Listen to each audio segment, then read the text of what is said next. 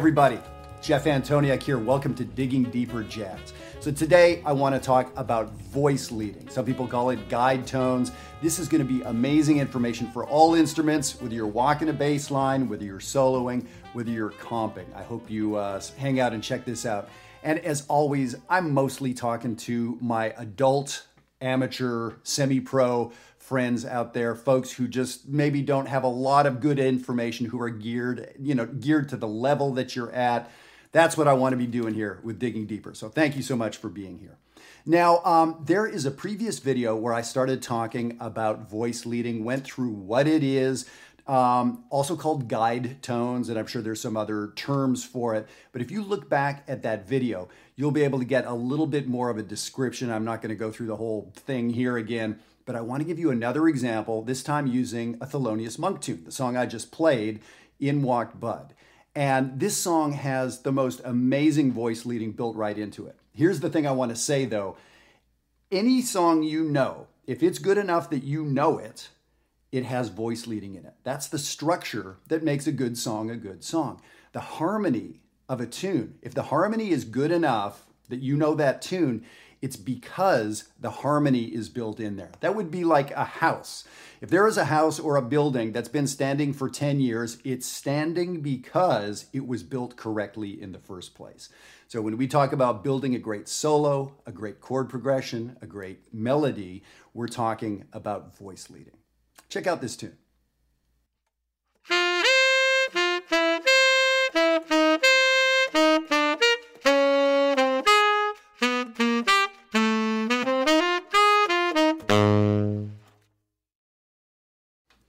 So again, that's the Thelonious Monk composition In Walked Bud, written for the great Bud Powell.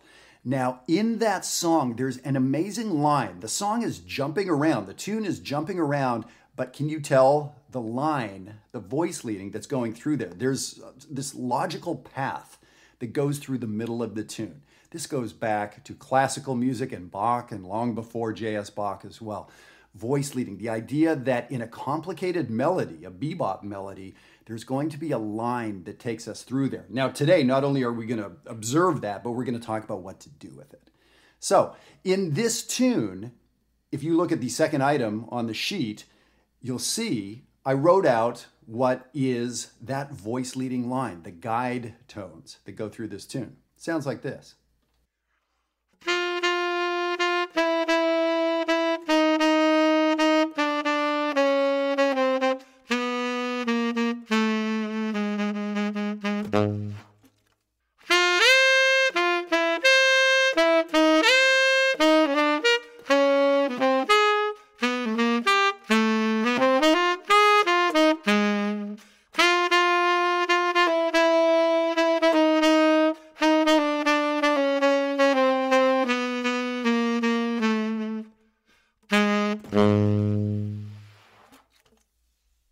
So I played the melody, just the first eight measures of In Walked Bud, and then I played the voice leading line. So it's that happens to be this descending chromatic line.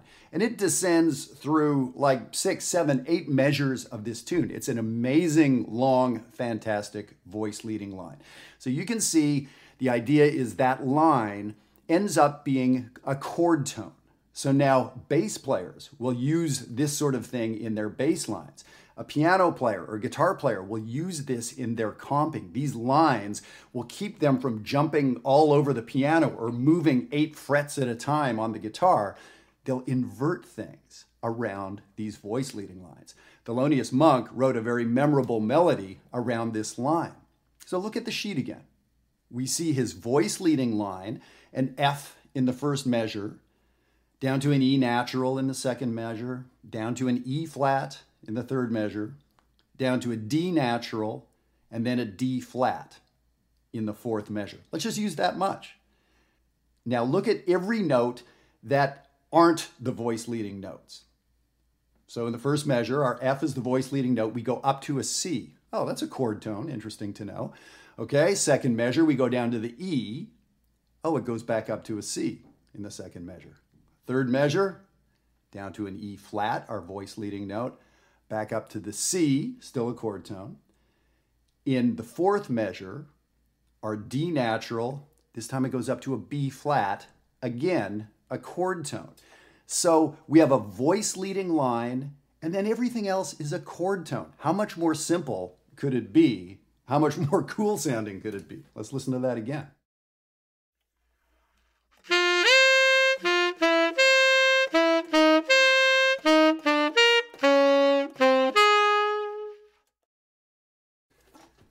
So that voice leading line is really what's going on. And we see this. And again, I keep coming back to J.S. Bach, Johann Sebastian Bach. And in his music, there would be these very intricate melodies, many eighth notes or sometimes 16th notes that would be moving around, very often a static note, like that top C we keep seeing in, in In Walk Bud, and then a moving line in the bottom. So the melody is playing counterpoint with itself. It's, it's the coolest thing. So this is something that we could challenge ourselves if, if, if, it's a composer out there. Yes, try to write a tune consciously using voice leading. Now the deal is I would suggest that you solo using voice leading. I know what some of you are thinking right now. You're getting ready to uh, turn off the video because that's a bunch of BS and that's impossible. Who could think about playing the saxophone and remembering the fingerings and playing with a good embouchure and remembering your diaphragm and your air support and your posture hundred other things, play the right notes, play the chords, play with a good time, and oh, by the way, somehow remember this line that isn't even written down most of the time. Who could possibly remember that? That's what I was thinking years ago when somebody sat me down and said, Hey, Jeff, here's voice leading, use this. And I was like, What? That's impossible. Okay, here's the thing you do this all day long just with a different language. Instead of the language of music, you use your native language. It could be English, it could be Portuguese, it could be whatever. So, this sentence that I'm saying right now, I have no clue where the adverbs are, or even if there is an adverb, or I don't really remember what an adverb is. I didn't know that the last word of that sentence was going to be the word is. How do I speak? How do I start a sentence not even knowing what I'm going to say. You get the idea. It's crazy when you think about how we speak and we don't know what's going to happen next, yet it's almost always perfect. Why is that? Because you practice your language for five or 10 or 20 years or 70 or 80 years now. We've gotten very, very good at our language, right? So that's what we're doing on these instruments. So be aware of nouns and adverbs or all the parts of grammar and the parts of speech in your language, right? You're aware of that stuff. You learn a little bit more as you go along. You listen to people who speak well, you copy them. That's what we're doing here. So I'm letting you know this is a part of musical grammar that we should know about. So let me do this. Um, and let's we'll just do it for the first four measures, just to keep it simple for you guys to follow and keep it simple for me because I have to actually do this stuff. Okay, we're gonna do four measures. I'm going to play the melody, I'm going to play the voice leading line, and then I'm going to improvise and see if you can most especially hear that line going through Monk's melody. Then we'll hear the line, then I'll improvise a bit using that line.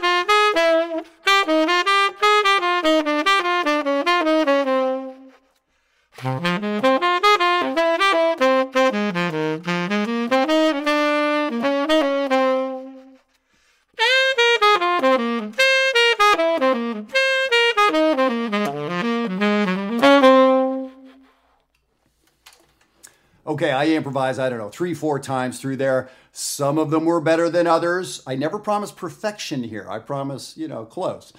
But I think every single one of those had the voice leading in there. Now, yes, now I would practice. Did I love every one of those? Would I want those to be on my next CD? Eh, maybe, maybe not. That's the practice part. So, what do I mean? I want you to get these into your solos. Do what I did there for five minutes on those four measures. So the idea is I'm having that F down to E, down to E flat, that voice leading line. And now I practice it over and over and over again. First of all, can I just get those notes in the right place? Well, that's essentially reading number two on the sheet. So the next thing is now can I play around that? And can I do it interestingly? Can I play something that maybe I've never heard before or that, you know, I haven't copied? A lot of what I played, I've stolen from other players before me. That's how we jazz musicians do it. That is what I want you to do. Now, here's a very good question you're probably asking is like, okay, now I know what voice leading is. Now I can see that line. It's obvious now, but I've heard this song a hundred times in the past. I've never really noticed that before.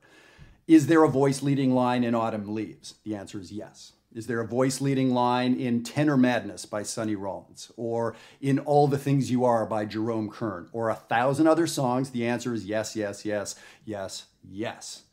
And now, how do we find them, right? So that's a great question. Like, okay, fantastic, but I have no clue what the voice leading line in All the Things You Are is. Well, okay, so that's where this experience of having somebody who knows it a little bit better shows it to you. And by the way, that's this is exactly what we're going to be doing week in, week out at jazzwire.net. We're going to be looking at a different tune every couple weeks. And we're going to be analyzing these songs in like 20 different ways. And one of the big ways is looking at voice leading. So I'm going to show you on Autumn Leaves how we're going to do that. I'm going to show you on all the things you are and pick the next tune. You'll get to request songs, by the way.